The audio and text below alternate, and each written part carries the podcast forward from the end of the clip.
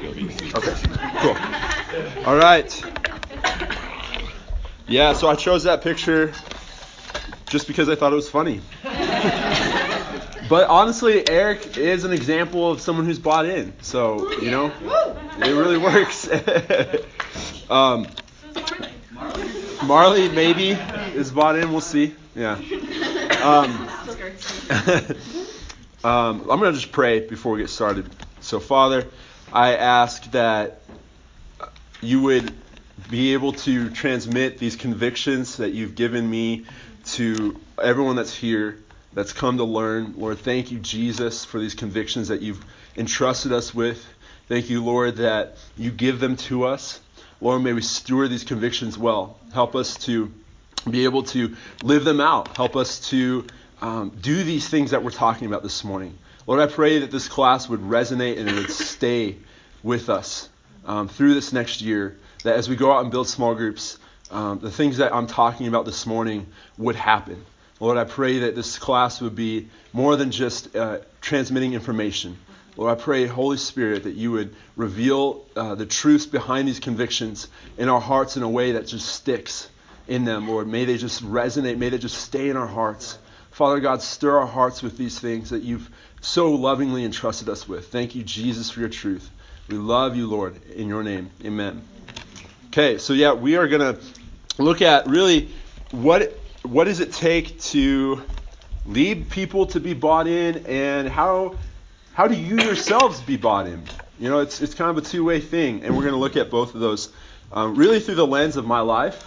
I'm going to be sharing a lot of how my process went in um, becoming more and more bought into the outpost, more and more bought into the vision of making disciples, more and more bought into the convictions, and basically how, how did I get to where I'm at today, and why it's important that you guys are bought in. So, early on, there was this. I, when I got involved in Outposts, I was not a Christian, and I was really um, very hard-hearted towards Christianity. So when I met the guys, actually they met me. Um, they found me. Okay, I was in the student center. I was just sitting on a random bench waiting for my roommate to go to the bank, and a group of guys walked up that looked honestly like a fraternity. Um, there was this guy, Josh Nicholas, and at the time he had long hair. He just looked like a frat guy, and he was. He used to be, but he still looked like a frat guy then. And he, they came up to me and they started talking, and I was like, you know, what are you guys, a fraternity? And they're like, no, we're a we're Christian ministry. And I was like, oh, that's even worse. and I really didn't want to be part of what they had, but they invited me to hang out. They were like, hey, do you like steaks? And I was like, yeah. And so they, they, they took me to hang out at their house to grill steaks. And so that was one of my first interactions with them. And I remember early on, we had um, we were just sitting in the back patio of the house where some of the guys lived that had invited me to come hang out. Some of the original staff members, and we were sitting in the back and we were just sharing stories, and they were just talking about these moments that were honestly really funny, and I, it really jarred with my idea of what a Christian was or who a Christian is because I thought being a Christian was the lamest, most boring thing ever. I, that was just the perception I had. And yet these guys were cracking jokes and honestly things that were like over the line. I was like, uh, I don't, are you allowed to say that if you're a Christian? And they, I remember um, this one guy, Andrew Murph. He he was talking about his teacher growing up, and we were talking. Somehow we got on the topic of teachers, and he was talking about this teacher who straight up looked like Chewbacca. and in class, they would do the Chewbacca growl. And this teacher had no idea. I mean, this is bad. This is really sad, guys. But also, I still remember this. I remember laughing so hard because Andrew can do a really good Chewbacca growl. and he would, they would just do it randomly. I don't know if any of you can, but there we go. Yeah. so they would just do that in class, and the teacher would he would always look around and not really understand why. Oh, I know, I know, I know. It's, it's sad, but hey, it got me laughing. it got me laughing. And one of the this is okay. So this is a a chi alphaism, a truism. Love and laughter plow hard hearts. And I have a scripture reference here, Matthew 13, verses 1 through 23. And in this passage, Jesus tells a parable about uh, different soils. And he says there's different types of soil. There's a seed that's sown, the Word of God, and it's received differently depending on the condition of the soil. That's straight up gardening 101, okay? if you're a gardener, you know you've got to prepare your soil before you plant seed in it. If you just go willy-nilly and just plant wherever you, you know wherever the seed may fall, you'll get the results that Jesus talks about. So what does a good gardener do before they plant seed? Till. Yeah, they plow. They plow. Did you guys know? Uh, a lot of times the perception that um, I think the church has is we just need to wait for the good soil to come along to us, and once it does, then great, we'll we'll plant. But what we want to teach you how to do, what Chi Alpha is about, is learning how to plow. You should be able to take horrible soil, thorny, rocky soil, remove all the stones, get all the thorn bushes out, get that soil nice and soft, and be able to plant seed in that. And so, how do you do that? Well, we, we understand one of the best ways is through love and laughter. It really is. If you can get a hard hearted person to laugh, their heart's already beginning to soften. Okay, because, because hard hearted people don't like to laugh. They really don't. They're miserable. and I was that. I was miserable. I, and so by being able to be with these Christians and being able to laugh with them was the beginning of my buy in to Outpost. It really was. Um, the next thing that you all need to understand and I'm just going to go through uh, basically everything I'm sharing this morning are Chi Alpha maxims. So they're just ways of encapsulating convictions that we've come to learn. You know, these things are true, they work. And so they're, they're sayings that help you be able to repeat them. And there's something that we should utilize a lot. We want to say these a lot, we want you to know them. And so the next one I want to look at is that people rarely care what you have to say until they know that you care. People rarely care what you have to say until they know that you care. Let me ask you this. Are, when you go out to build your small group, are you doing this for them or for you? And that's going to be a question you're going to have to really wrestle with because you're being asked to go do this responsibility. You're asked to go build a small group. Are you doing it for you because you've been asked to do it because you're worried about failing? Because you're worried, you know, what if I don't find anyone? What if my group's lame? You know, are you worried about that, or are you doing this because you genuinely care about the people you're reaching out to? People will not buy into your small group. Let me just say this: people will not buy into your small group. They will buy into being loved. That's right. Okay. People will not buy into an organization. If you just come pitch, hey, you know, I, am I'm, I'm part of this group, this Christian ministry called the Outpost, and we have small groups, um, and I would like you to be part of mine. Um, the majority of people on campus are just not going to be interested. You might get lucky and find a person who grew up in the church who knows what small groups are and is looking for that. Um, and we want to help you find those people, but they're few and far in between. The majority of people on campus do not care. So what do you do? Well, you have to love those people. People will buy into being loved. It doesn't matter how sinful they are. They will buy into being loved. We learned this especially this year in our resource group. It, it just has been the theme of our year. If you will just love people well, the buy in will take care of itself. If you will just focus on loving people as best as you can, doing everything you can for their sake, not having the agenda of getting them into small group, which it's a good thing for them to be in small group, but there's still an agenda there. There's still this idea like, and people catch the drift. You're trying to pitch something to them. You're trying to get them to do your thing. But what is love, right? Love is Jesus saying, I came not to be served, but to serve. Okay? That's love. Giving all, giving it away. Whether they whether they will reciprocate or not, that's love. And so that's how people actually buy in, is just by being loved really well. Dylan, early on in the fall, he met a group of guys um, through Capture the Flag, and they were friends. And uh, they were just um, doing their thing, and he was messaging them because he was wanting to get them involved in small group. You know, he was pursuing them, and they were going bowling. And there's, it was just a Saturday afternoon. They were going to go bowling together, and Dylan invited himself along. and just said, "Hey, um, you know, he took a shot. He's like, they could totally never talk to me again because um, Dylan's like six or seven years older than them, and you know he's asking to go bowling with them, and they barely know him.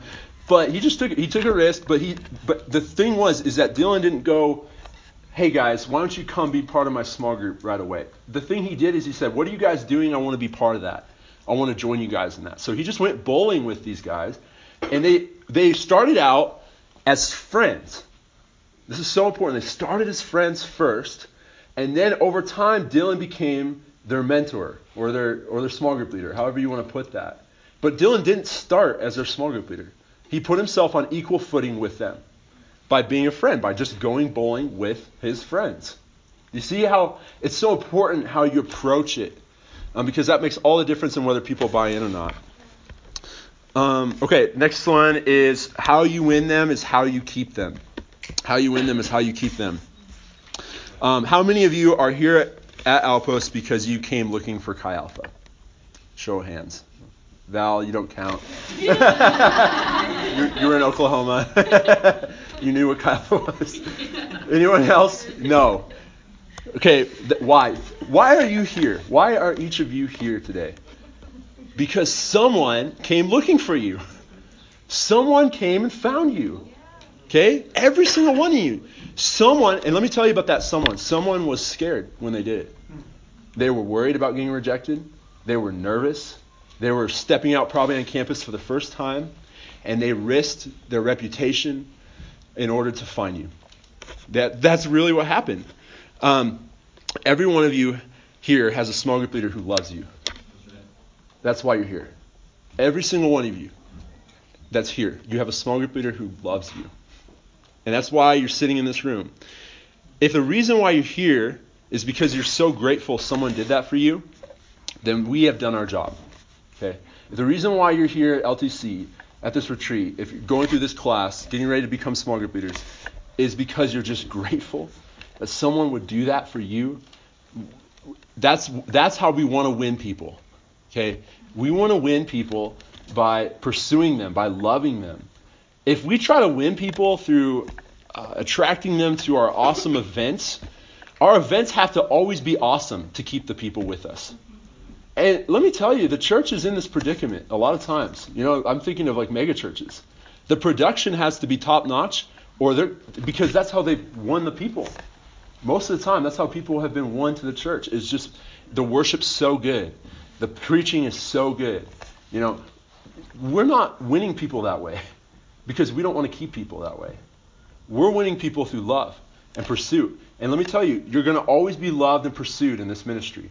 Even as you become small group leaders, if you choose to become small group leaders and do that, you're going to have a resource leader who's going to keep pursuing you, who's going to keep loving you. And so, if that's the reason why you're here, good news, it's going to keep happening. And that's how we want to continue propagating our ministry is we want it to we just want that to continue. Somebody reached out to you somebody did that for you now it's your turn to go do that for someone else. Um, yeah. Okay next one is love finds a need and meets it. Love finds a need and meets it. This is one of my all-time favorite photos. I think i think forever this will be one of my favorite photos. The, this is our van um, and eric sandquist helped with all these people you see in this photo to pitch in and buy us this van. Uh, they bought this van for our family. Um, we had not even mentioned our need for a vehicle, but we had a need. Um, we had just had a, our second child, Cohen. Now we have a third kid, so we definitely need a van. Um, and uh, they they did this for us. They actually it was really funny. I was sitting in our house, and one of the guys called me and told me he left something outside to come and get it. And I walk outside, and they were all hanging onto the van and on top of it, and they drove up on our driveway, or on our grass. I mean, on our lawn. um, but yeah, this this this picture means so much to me because they loved us. This is this is a picture of love. They found a need and they met it. So isn't that amazing? That's what love is. They found a need and they met it. They didn't wait for us to ask. They didn't wait for us. They just did it. That's what that's what it looks like to love people. Um, Jake, my small group leader, early on when I was okay, so I I had the love and laughter thing going. Uh, I was still really standoffish. I was still really didn't want to really buy in. Uh, but one of the things that he did is he loaned me his really expensive guitar pedal board. Okay, and if you guys know anything about guitar pedals, you, you realize that those are really expensive. And he had like 20. I mean, it, it, was a massive board. And I, um, he just loaned it to me. He just let me use it. He hardly knew me. I mean, we'd probably been friends for like a month. And I, and honestly wasn't a, a good friend to him. Like, I just used him um, for my own gain. But he loved me. And he, he gave what was his became mine. And so I was, um, I even like lugged that thing around to. Alley Cat used to have an open mic night. It's back. Wow. wow. They used to have this open mic night. Now they have it again, and it was it was terrible. Um, maybe it's better. Maybe that's why they they shut it down and they re, revamped it a little. But I, I brought this super expensive guitar pedal board. I, uh, my friend and I were playing at this open mic night, and I couldn't get it to work. and here I was with my giant, dumb, expensive, you know, guitar pedals, and I, I couldn't get them to work. And it was really embarrassing. But Jake loaned that to me, and it's amazing. But that was just love finding a need and meeting it. You know, like I, I, I genuinely enjoyed using it. Um, there are ways that you can go above and beyond. When you love people, there's the sky's the limit. I want you all to be creative in how you love people. Find those ways. Find the things that people are not doing for that person. They're, they're, they have needs. Everyone has needs that are not being met. The university cannot do everything. CSU cannot do everything. They can do almost everything. they can feed you and, and clean your bathroom for you. Um, they uh, there's a few things that they can't do though. and so find those things that they that they need that no one else is doing for them. Just you have to really get to know people to love them this way. You have to really understand what makes them tick, what they're all about, and you need to be paying attention. Right? If if someone tells you what they're interested in, make a note of that and begin brainstorming ways of, of creatively doing that for them. Okay? Okay, another way um, that we create buy-in is by make a memory. Okay, make a memory. Um, this is another photo that I love. This was my uh, second year leading small group. I, this was during Welcome Week, and the guy sitting in the back seat, um, Brian, was somebody that I was pursuing for my small group. I met Brian during the dorm move-ins uh, on a Wednesday, and we initially hit it off and I knew it was going to take some work to win Brian. I was I wanted him to buy in. He grew up with a Christian background, but that didn't guarantee he would eventually join my small group. there were also other small group leaders that saw Brian and were trying to go for him, and I was playing some defense too. I was like, no, stay back. this guy's mine. And I was praying. I was like, all welcome week, I kept praying. I was like, Lord, I want Brian. I want Brian. I want Brian. I just knew like if I have this guy in my small group, it was going to make all the difference. He, he, I saw potential for him to be a core piece in my small group. And so I was just praying for him, and I just wanted him in my small group. And one day, he was talking about how him and his roommate wanted a couch in their dorm. Okay, and you guys know, like they lived in Braiden. I mean, you know how small those rooms are. But they wanted a couch. That was his dream. He like his college dream was to have a couch in his dorm room. and so I was like, let's do it. Let's make it happen. And the only place I really knew where to get a couch was Habitat for Humanity. So we drove down there. They have a resale store on Harmony and Taft. And so we drove there in my Dodge Caliber, that tiny little four door sedan, little hatchback. And uh, we got there and they picked out a couch, and I had not thought through how we were going to actually get the couch back to campus. So we set it on top of the van, and you see there, the guys are reaching out with lanyards. We have lanyards hooked around, you know the freshman lanyards everyone gets? Yeah, their lanyards are hooked around those couch legs and we drove it all the way back from Harmony and Taft back to campus like that, with our arms out the window holding on. Okay. um, it didn't. It didn't fall off. It made it all the way back, and they. I don't know what they did with it after that year, but that couch ended up in their room. And um, Brian, that that memory was critical in just winning Brian's heart. And it really was. It was just, it was like he wasn't doing that with anyone else. Nobody else was going out of their way to go get a couch with him. So, so be, just be willing to, to do anything. be willing to, to just go for it. You know, don't worry about, you know, is this going to work out or not? Just, just do it. Um, that the girl that's actually sitting next to Brian in the back seat, Jackie, um, she was ra- she was just a random freshman girl that he invited to come along, and she ended up becoming involved in a small group and became a small group leader in Outpost too. You know, and that's why Kellen's here. Yep. So look at that. The couch helped it. Kellen. Eric, you can you can thank me later. you see, you see how these little these just making a memory it has such a profound impact. So make a memory. Do something outlandish. Do something creative. Just be thinking like, okay, how can we go do something no one else is doing, and do it with them. Um, we have numerous examples of that. If you need help, uh, the Scouch, you know, the a lot of couches actually. Now that I think about it, putting skis on a couch, we put wheels on a couch, we put a grill on a couch. Flaming tennis balls is another way. Um, we haven't done that on a couch yet. This next fall, I want to I want to see somebody do flaming tennis balls on a couch, rolling on the street. Motorized couch. Motorized couch. There we go, Gary. There we go. And we throw one off a cliff. Yep. Okay. Next is why do you do the things you do and who do you do them for? Okay. Um, this is uh, one of my favorite maxims. This is one that is a great question for like a first small group meeting. Why do you do the things you do? So uh, so seldom do people think about that. So seldom do people stop to think, what is my motivation? And motivation is everything. Motivation is everything. There is a difference when you're talking about buy-in, and I want to talk about this and related to you, to you all. There's a difference between wanting to do something and having to do something. Okay? Maximum buy-in, total commitment comes when you want to do it. When the things you're being asked to do are the very things you want to do, your commitment is at its highest.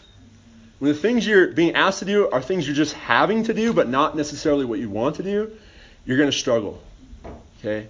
And so your motivation needs to be I want to do this. Okay? Not I have to do this. That's the gospel, right?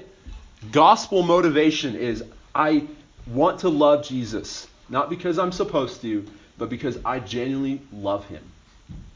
That's the motivation for anything in the Christian life, including being a small group leader in the outpost. Making disciples should be something you want to do. Um, our culture's inability to commit is rooted in discontentment. Our culture has an inability to commit. I don't know if you guys have realized that. It does. Our culture has a really hard time committing because I believe it's rooted in discontent not being grateful. And when you're discontent, you are always thinking, my contentment will come from a circumstance I don't currently have. Maybe there's something out there that will make me feel happier. Maybe there's something out there that will be better. Maybe there's something on the horizon that, that you know I just need to keep my options open because what if I commit to this thing and something better comes along that would have made me happier? That's discontentment. You see, because contentment, as Scripture tells us, is not based on circumstance. Which is where we get this verse in Philippians, this radical verse. Paul says, I have learned the secret of being content in all things, whether having much or having little. Where does he say this? Does anyone have an idea where he's at when he writes this? He's in a dungeon. Amazing, right? what? He's in a dungeon and he says, I have learned to be content. Clearly, he's content in the dungeon. Um, if you have a hard time with commitment, just in general, if you have a hard time with commitment, let me say this to you. You have not yet learned how to be content in all things. And it's amazing, isn't it, that Paul says he learned it? The Apostle Paul learned. Didn't come naturally. Wasn't an overnight realization for him. You know, he had things in his life that were supernaturally revealed to him. He, he got to witness the third heaven. He got to see and, and hear things that he couldn't even write down. But something that Paul had to learn and learn the hard way was contentment, as we all do. Learning contentment, it, it takes time. But that's the, that's the secret to commitment, is contentment. saying, you know what? I wherever I'm at, I'm to be so thankful. Wherever I'm at, you know, if something better came along, so be it. I'm not going to be I'm not going to feel like I'm missing out. You could put it this way, the fear of missing out will steal your joy and it will give you doubt. The fear of missing out will steal your joy and give you doubt. Okay? So to combat that, practice contentment. How could Paul be content in a prison? There's a difference between having the mentality of a victim and having the mentality of a victor. Okay? A victim says, I'm in handcuffs and I want to get out. I wish I could get out of my present circumstance. Whatever those handcuffs are the handcuffs of time, busyness, um, a class that you don't like, a roommate that is hard to deal with, whatever those handcuffs are, a victim says, I can't deal with this. I wish my situation was different. A victor says, I'm handcuffed and I'm going to use this to my advantage. Mm. So Paul said, hey, even though I'm in chains and I'm, I'm handcuffed here, this is actually working out pretty good for the gospel. And he, he, he says so much. He says, the gospel is actually being advanced better that I'm in prison than before. because it's edifying the saints. It's encouraging the believers to speak out on behalf of Christ. It's encouraging suffering on behalf of Christ because they see their leader Paul willing to suffer and be imprisoned for their sake. And so they, they're encouraged and they're edified, and the gospel actually is going forth. Not only that, the gospel ends up being preached in a Roman prison. Uh, we, we understand that some of Caesar's household get saved because Paul, what does he do when he's in prison? He, he's still going to preach the gospel. Yeah. Jailers are getting saved. Uh, other, other prisoners are getting saved, right? And so he's saying, look, these handcuffs, I'm not waiting to get free again. I'm going to use this to my advantage. Be a victor and not a victim. Okay? That makes all the difference. That's, that's so important to learning how to do this in a way that you want to do this. You know, so when you have moments when you're asked to do things, maybe by Nate or by your resource leader, that you don't necessarily want to do, the way you, you overcome that is contentment. Practice contentment. You know what? Um, I'm thankful that I get to do this. I'm thankful that I'm being asked to step out in this way. I'm, gonna, I'm just going to practice gratitude. And as you do that, your level of buy in is going to increase. Okay, next, uh, we want to minister to their hearts. We want to minister to their hearts.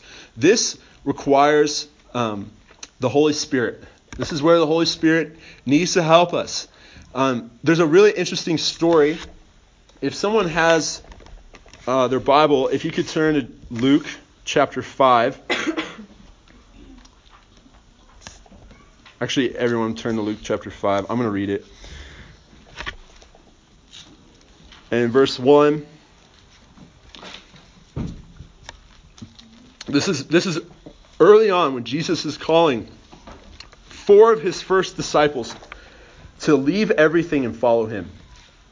Now, you have to understand something here in the Gospels. The Gospels are not written chronologically. Okay, so when you the events are not necessarily told in the order that they happen. They're they're told as fragments of moments that happened in the life of Jesus. And the intention of the gospel writers was not to create a biography of Jesus, but to create a sort of sketch of his life and his teachings and his miracles so that we may believe. And so they, they, they weren't concerned with the chronology, but it's important for us to understand that because when we read the narrative of Jesus calling the disciples, a lot of times it seems very abrupt. It almost seems like they were strangers to him, and Jesus just showed up and was like, "Hey, follow me," and they're like, "Yeah, let's do it. Let's let's just go." and it, it's like so weird because it's like, wow, maybe it was just the sheer awesomeness of his divinity that compelled them to leave everything. But actually, if you study the Gospels and you look at the narrative, Jesus was pretty familiar with these guys, and they had known him already before he called them to leave everything. In fact, the first thing that Jesus calls them to is just to know him. It's really cool. He just calls them to be friends. The first thing he calls them to is not responsibility, it's not to full time discipleship, it's just, hey, come and see, is what he tells them. Come and see. Come and, come and get to know me. And they have dinner with him. And they're convinced after that day with Jesus that he is the Messiah. And it says that they begin to follow him, but they're still fishermen by trade. So they're following Jesus, their hearts are with him, but they're not, they're not going with him everywhere he goes at this point. So Jesus comes back to Galilee. He's just gone to Jerusalem. He's just had an incredible uh, time of ministry there. He comes back to Galilee to his fishermen friends. And now he's going to call them to leave everything. So that's where we pick up in the story, verse 1. So it was, as the multitude pressed about to hear him, Jesus was really popular at this point. People knew about him. To hear the word of God, that Jesus stood by the lake of Gennesaret and saw two boats standing by the lake, but the fishermen had gone from them and were washing their nets. Um, something, just a quick note about that. The nets uh, that they used, they because they had been fishing all night and they had not caught anything, um, probably means there had been a really bad storm, and so the nets needed mending, and there also would have been full of sand. Okay, so they the only thing they really caught was not fish but sand. They just caught this inconvenient thing that they had to fix and work out. And so they're they're busy mending their nets after a long night. He says, then he got into one of the boats, which was Simon's, Peter's, and asked him to put out a little from the land. And Jesus sat down and taught the multitudes from the boat. When he had stopped speaking, he said to Simon, Launch out into the deep and let down your nets for a catch.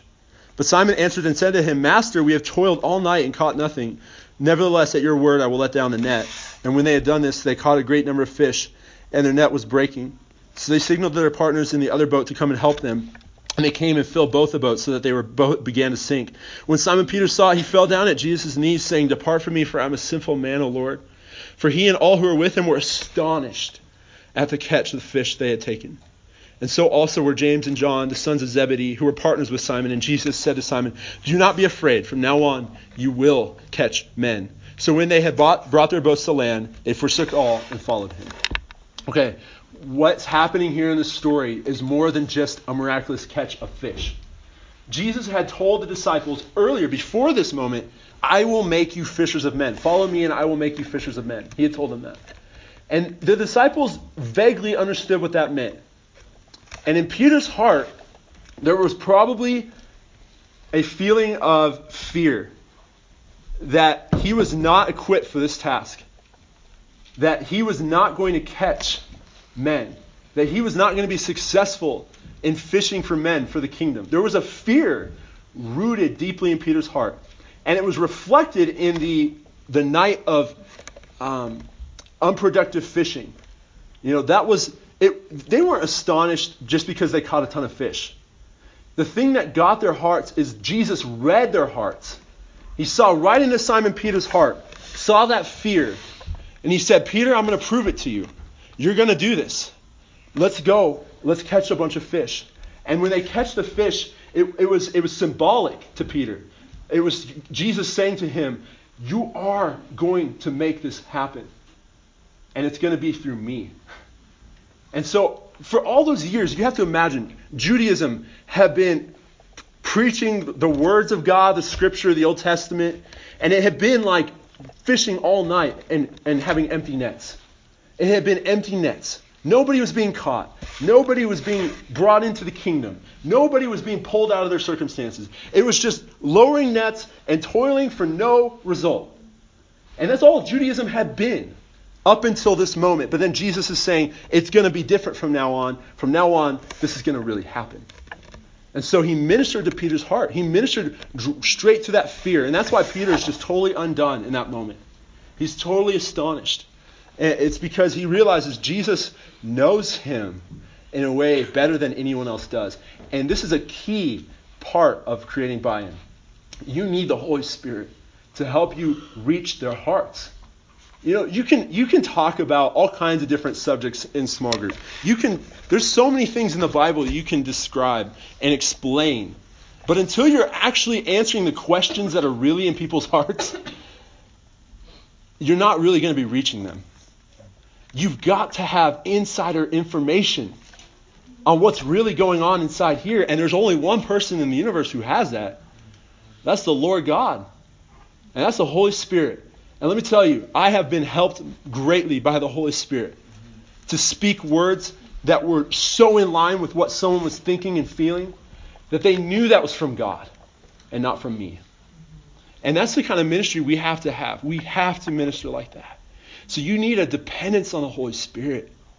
Um, I remember I was at the Vineyard Church in, in Fort Collins. I was going there while I was in college. And I had one of my small group guys, I think it was Brian actually, was with me. I, I would bring him to church. And after the service or the sermon had ended, there was a time of worship. And I was like, Brian, I think there's a guy over here the Lord's telling me to go talk to. And so we went over, and, and this guy was sitting down, and he had his head down. And I had a word for him. I don't even remember what it was. I just had something the Lord wanted to speak to him. And immediately this guy just starts weeping.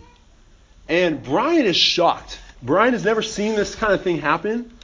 Um, he's never seen somebody be able to speak in a way that someone instantly just loses it. Why did that guy weep? It was because the Holy Spirit was putting his finger on the exact thing he needed to hear.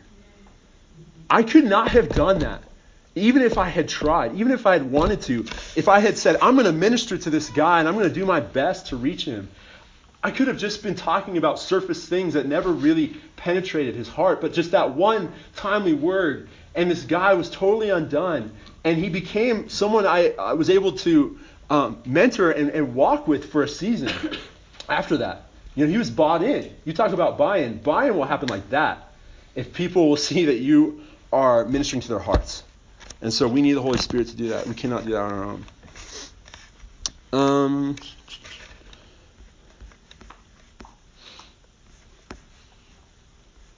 yeah.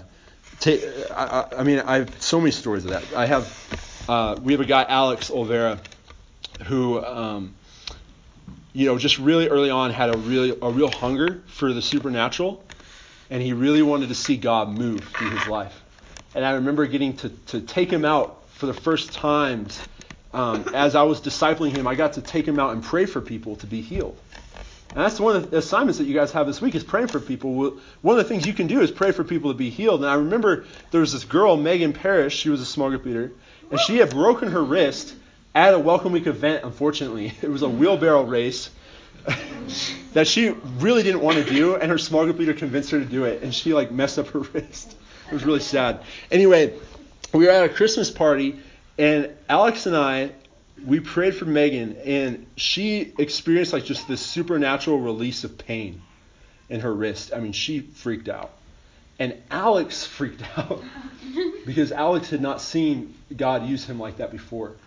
Alex went on to do much greater and more amazing things than that. Alex prayed for a guy in Alley Cat who was crippled and bound by a cane and who walked out with like Alex took his cane home the guy walked out just completely healed. I mean, Alex went on to just become this powerful minister of God, but but it was because ministry happened to Alex's heart. Alex needed to know he could do that.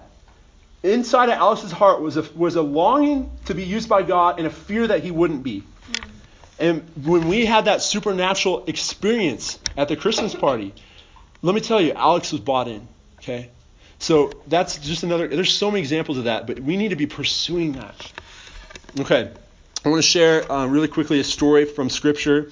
I'm not going to read the passage because it's a little lengthier, but um, basically in Second Chronicles, which is the narrative of King David, there's a story of his. He's with his mighty men. Excuse me. This is in First Chronicles. This would also be. Uh, I think the same narrative might be in First, Second Samuel as well. But there's a story where he's with his mighty men. You all familiar with King David and, and kind of his story? Basically, he's run for his life from King Saul. He's been anointed to be the next king, but he's not king yet. And so he's hiding to save his life. And a bunch of uh, punks, if you will, come and follow him. A bunch of out, outcasts, a bunch of guys that didn't fit in society. Um, some of them were, were like criminals. Some of them were just uh, just bad men. But they went and they, they joined David because here was an outcast who also was a leader. And so they go and they're in this cave, and there are all kind of caves in Israel, and they were in this large cave together. And David just sighs out of sort of a longing in his heart for a drink of water from Bethlehem. Bethlehem was where David grew up. You know, if you guys are away from home, especially in college, you know how like just a memory of something from back home can just be like, ah, oh, I just I, I wish I had whatever it is. When we were in Russia, it was always like, oh, I wish I had Chick fil A. I wish I had Chick fil A. But David has this longing for a drink of water. He just sighs and he goes back to doing whatever he needed to do. Well, three of his mighty men hear that. And, and they hear that sigh, and they, they lean into each other and they say, Hey, what are we going to do about this? He, he didn't say uh, we should do it. well, he didn't say we couldn't either. So they decide to go get him a drink of water from this specific well in Bethlehem, which we would understand would actually have been 8 to 10 miles away from their cave. So they go 16 to 20 miles round trip in enemy occupied territory. Right? This is where the Philistines have the land. The Philistines have occupied this territory. They're enemies. These three guys risk their lives to go 16 miles to get a cup of water. You talk about buy in. right? Why in the world would they do that? Why would someone risk their life for a drink of water just because David had mentioned it? This is why. Men will do more for love than for any other reason. Men will do more for love than for any other reason. Man, oh, isn't that so true? More than for duty, more than obligation, out of love. It's because these men just loved David. Do you know why they loved David? David was loved by his men because of how he loved God. The way you love God is the most attractive thing about you to this world. Trust me, the, the, the passion that you have for Jesus. Duncan Chance, he used to be on staff here. He told me this early on in my walk with God. He said, Brent, the only thing you have to offer people is your love relationship with Jesus. That's all you have to give. But man, that's what people are looking for. And when they see that, you have an intense, authentic love for Jesus, they will follow you. They will love you. They will go where you go. They will, they will try things that they would never try otherwise. They have to see that you love him. and when you're just sold out for Jesus, trust me, people are going to buy in. People are going to come around your life and they're going to want they're going to want to be a part of that. They're looking for that. Though they don't say it or know that. People are always attracted to men and women of conviction. And if it's not us, it will be somebody else. There are, there are atheists with great conviction at CSU who, who can rally people to their cause. There are professors at CSU with great conviction who can find a following. We, if, if we're gonna if we're gonna win people, we have to be people of conviction. These things that I'm presenting to you today, these convictions, um, these are ours. They belong to you, and we're being passed on to you. And so remember this: people will do more for love than for any other reason. And that applies to you as well. Um, the reason why you're going to become small group leaders, you know, why again, why you're going to do this at all, why you would decide to commit to the outpost and buy in yourselves, is going to be because of love. Okay. Um, next, we have intrinsic value obligates. And let me just read the, the this short short parable. The kingdom of heaven is like treasure hidden in a field, which a man found and covered up. Then in his joy, he goes and sells all that he has and buys that field. Hmm. How interesting that this man, he, he comes across something in this field he wasn't expecting. Something extremely, extravagantly valuable. A treasure. A treasure so great that out of joy, he goes and sells all he has. It was enjoyable for him to sacrifice everything else in his life to obtain something more valuable. Let me ask you a question. Is this guy crazy? No. That, that makes perfect sense. That, because you, every choice you guys make is based on value. Intrinsic value, something that is intrinsically valuable, meaning objectively it has value. It obligates us to choose that. It, it, it's the reason why something says, pick me, and not something else. Why Jesus? Someone might ask you this. Why should I follow Jesus? Why him? Why, why, why in the world him over every other religious leader, every other religious system? Why Jesus? It's because of his value. Because Jesus Christ is a treasure unparalleled in the entire universe. He is a treasure so great that when we get hold of that fact, when, we, when our eyes behold how valuable Christ is, it is fun to give up everything else. Because you're like, this is trash in comparison. Man, I can't believe I used to live for these things because this is so awesome to follow Jesus. And so that, that principle works with buy in, um, that works with everything. I mean, I remember when I met these guys, remember, I, I wasn't bought in. When I met Outpost, I had no buy in. Um, I thought they were pretty interesting guys, but I had no desire to be around Christians. Here's the thing I did not know when I first met Jake and Andrew and Tyler and Nate and the original staff, I didn't know how valuable they were. I had no idea. The value of what they had was unfolded to me over time. And as I began to grasp the value of it, my buy in went through the roof. Okay? I didn't realize, uh, I'm going to give you guys a quick history lesson. Okay? I did not realize these guys came from a lame, I won't say lame, a uh, less than stellar university called Sam Houston State University in Huntsville, Texas. Maybe one of the weirdest places in the world. Okay, has 19 uh, state prisons. Death row is there. So you hear the bell that uh, lets out the prisoners on their break right next to campus. Like these these blaring alarms go off. To, it's like it's like they go in and out. You know.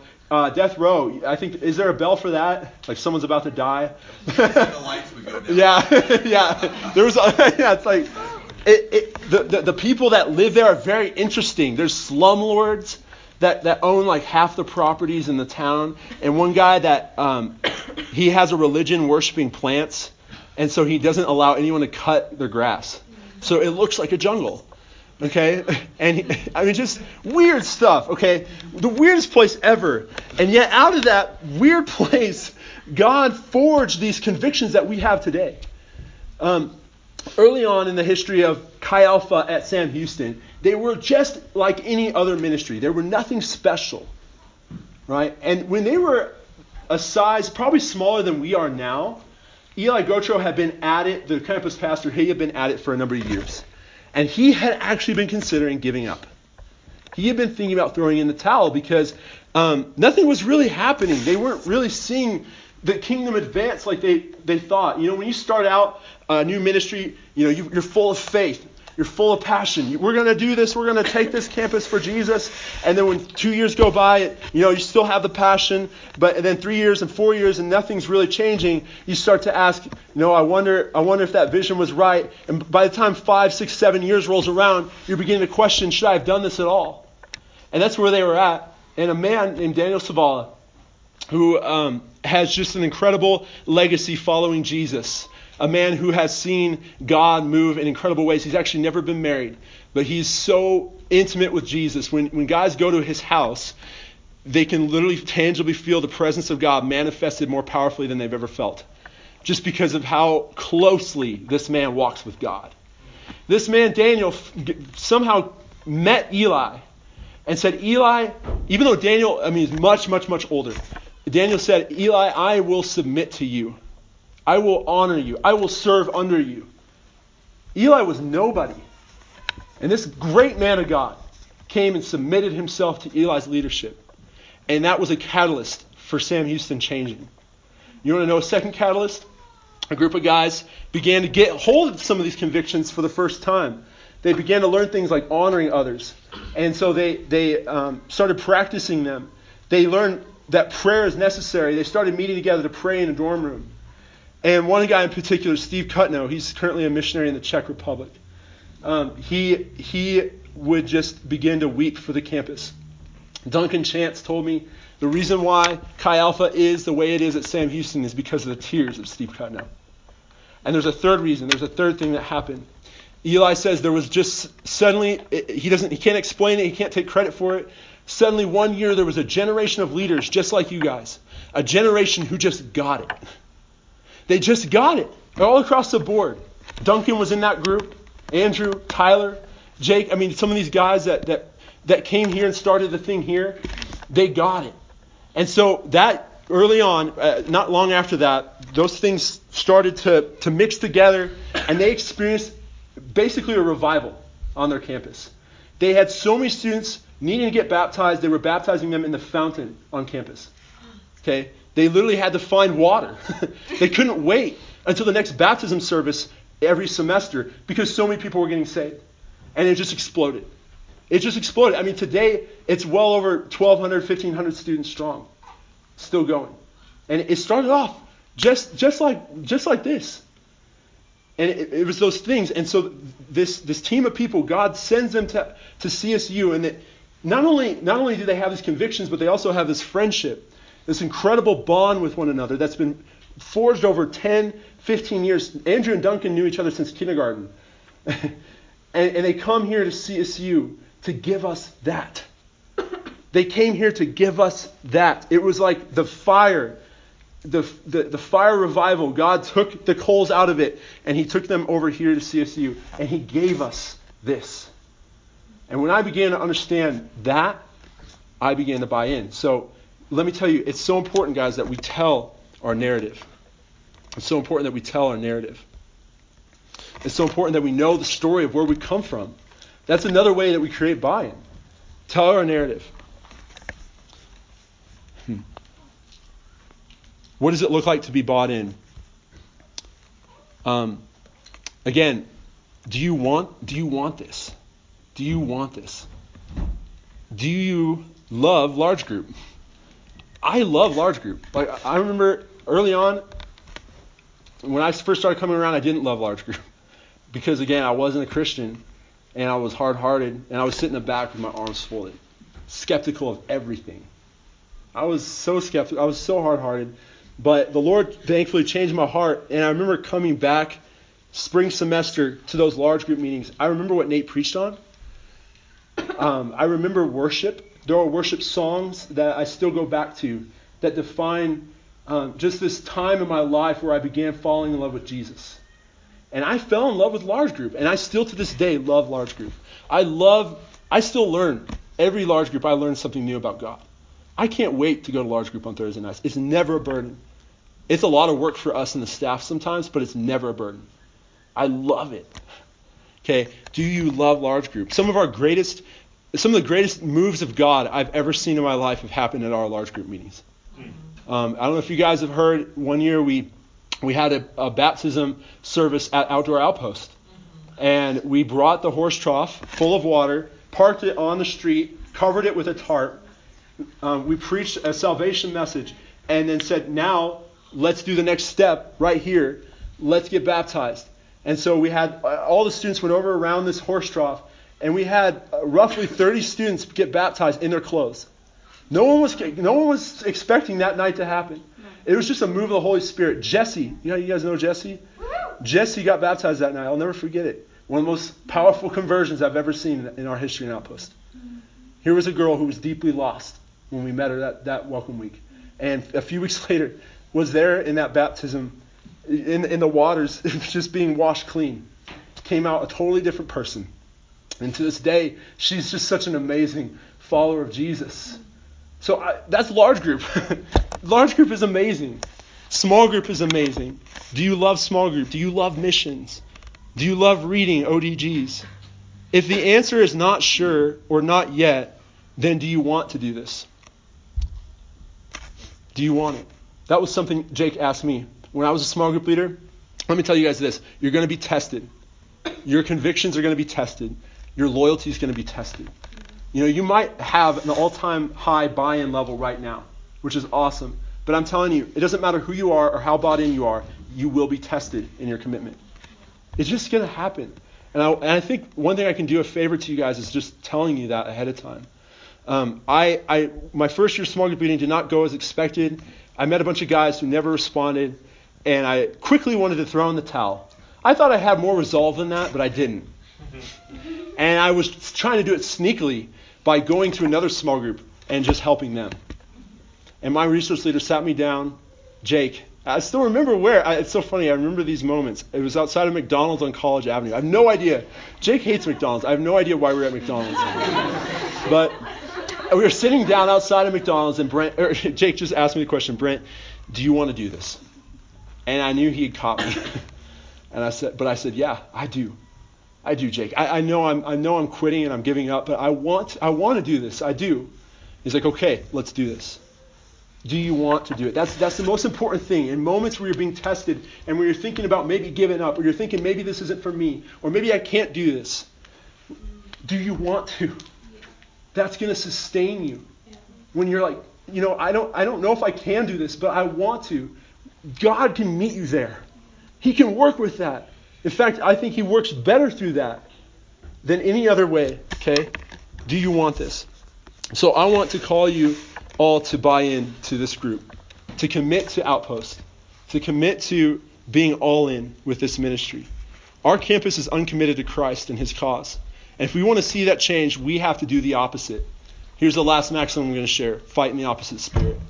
Fight in the opposite spirit. If we're going to reach a campus that's uncommitted, we have to be radically committed. Okay? If we're going to reach a campus that has no commitment, every act of commitment that you do is moving the ball forward. It's moving, it's advancing the kingdom one step more. Every time you say in your heart, I don't know if I can do this, but I'm still bought in. I'm gonna I'm gonna go for it. Is is changing our campus. It really is. It's like have you guys ever been bushwhacking? Do you guys know what that is? When you when you when you go um, in the forest, when you go hiking, sometimes you can hike without a trail. My brother and I we hiked Mount Harvard, a 14er, and we decided to go a route where there was no trail. And so we had a bushwhack, which means basically you're going through giant brush and forest and streams and rocks, and you're just fighting your way through it all to get there. And and when you bushwhack, it's extremely hard work. It's very not, it's not fun. it's really it's awful, honestly. Um, but what you're doing is you're leaving a trail. You're blazing a trail for someone else. Okay, and that's what we want to do. That's what that's what your commitment and your buy-in does. Is is you blaze a trail. Okay, you blaze a trail for someone else. And that's that's got to be in our in our hearts. We're not just responsible to live out our convictions, but to also pass them on. We're not just responsible to live out these convictions ourselves, but to pass them on. And so everything you do, have in mind, there's a generation coming after me that I want to make this easier for them. I want to make it so that they can go further than I did. I had that heart when I went to Russia. I had that heart. Um, you know, I wanted to see others people go to Russia. Sure enough, other people have gone to Russia. I had to bushwhack. I had to blaze that. And I didn't go as far as some of them have, but praise God, they've gone further. They've done more. And my brothers that have gone after me have accomplished much for the kingdom of God. And I'm happy that I got to help blaze that trail, and you guys get to do that. Okay? Cool. So that's all I got. Um, so, yeah, I'll turn over to Nate. Thanks, guys.